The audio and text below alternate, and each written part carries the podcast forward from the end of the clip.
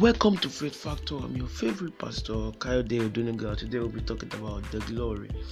The glory. The Bible says in the book of Genesis, chapter 45, verse 13, And ye shall tell my father of all my glory in Egypt, and of all that ye have seen, and ye shall have, ye shall haste and bring down my father either. This was a statement made by Joseph when his brother, who had sold him to the land of Egypt because they didn't want his glory to manifest. So when his glory now came, when they now found him, he told them that they should tell his father of his glory. Now, the question now is what is glory? Let me tell you this there's no way the devil can stop your glory. The devil can only hinder you from enjoying or stop, can only hinder you or delay it. They cannot stop you. The only thing that can stop you is you. If you are in the right mind with Jesus Christ, you won't be stopped. I'm telling you, you'll be stopped. Look at they tried to stop the glory of Joseph. When he told them that this is what the Lord is revealing to me, when he says, This has been the mind, this is the direction that God wants me to go. To be like, What nonsense! How will you be going in this direction? Huh? That means all of us we are going to bow down and worship you. This this can never be possible. They try all their possible best to stop it. They wanted to kill him, but God intervened through the through the the eldest brother that is uh, Reuben. Reuben said, Let us sell him instead. That saved the day for him. God was working even when Joseph thought he was all alone. He was sold in the land of Potiphar, in the house of Potiphar, he became a leader in there. They lied against him when he was comfortable, he was enjoying things well. They lied against him. The madam of the house wanted him in bed, but he said no. Now, how could he do that? And sin against Almighty God.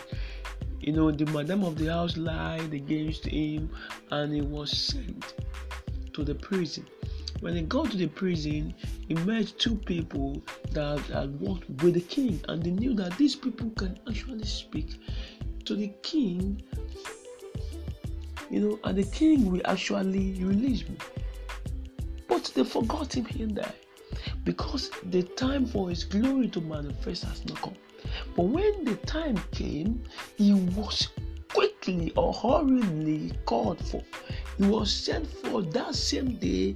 That same day, he became saved. That same day, he was given the best position ever in the land of Egypt. That same day, he got married. That same day, everything that he had been expecting to receive, he received them in his hand that same day.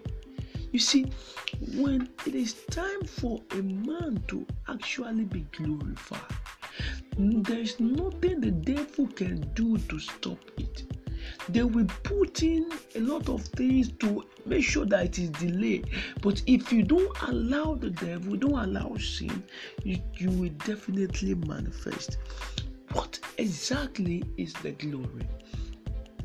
The glory entails what a man shall become all he shall do and the great things he shall achieve.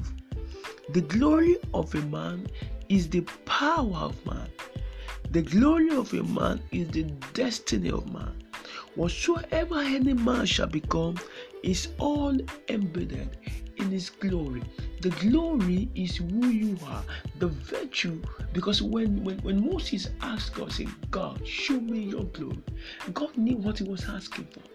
God said, It is impossible for you to see my face and live because your glory includes your personality, your appearance is in your glory.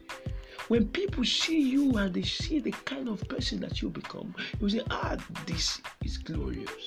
You are looking. You see, your glory is is in entails in who you are and what you shall do and the great things that you have done. That is your glory.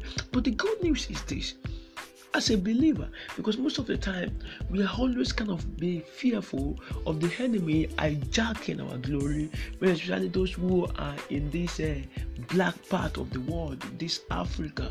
You know they, we are always being afraid of people taking our glory using our glory enemies using that to to torment us that people there are some people they want to hijack your glory and we begin to be afraid and begin to run from a pillar to a post. But the good news is this.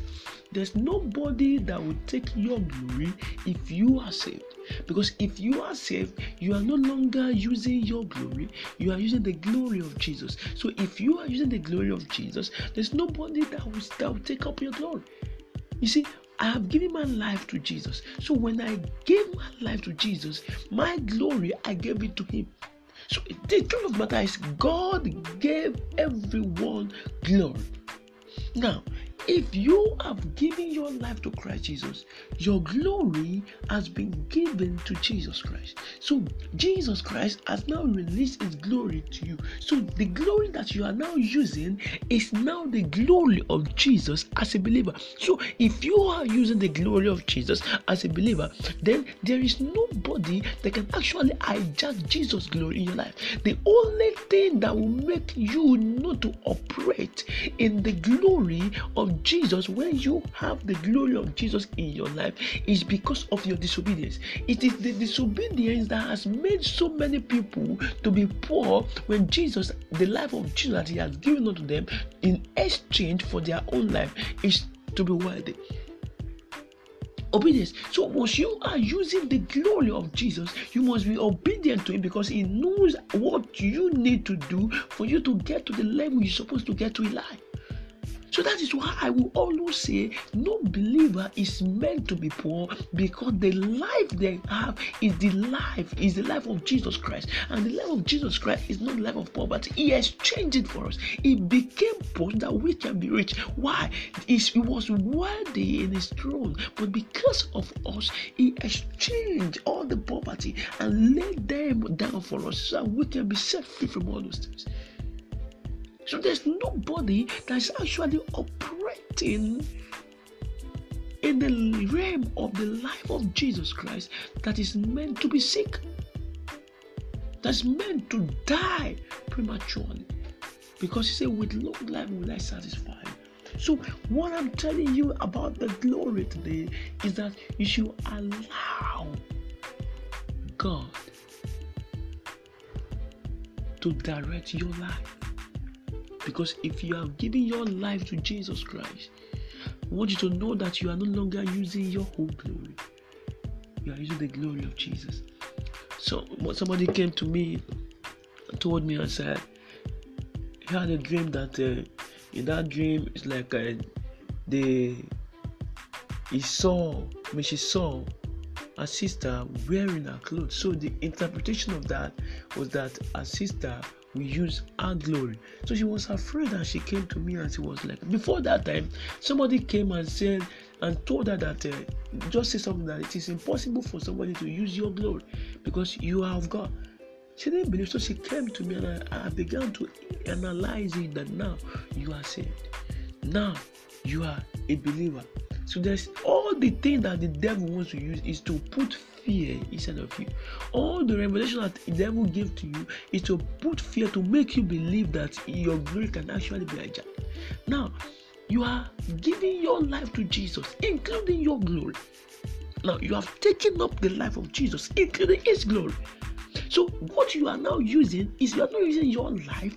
Galatians 2:20 said the life that I live is not my life, but the life of Christ Jesus. You but you are living the life of Christ Jesus. So all these revelations they are to bring fear into your life. And once you accept that fear, you'll be defeated. So the glory of God is right there, is right here for you. So nobody can hijack your glory except you surrender it to sin. And the glory of Jesus will not be able to manifest in your life. If you have not given your life to Christ Jesus, this is an opportunity to do so. Give your heart to Jesus today. Say, Lord, just come into my life today. I receive you as my Lord and my personal Savior. Till I see you next time, remember faith is the factor, and the factor is faith. Be faithful.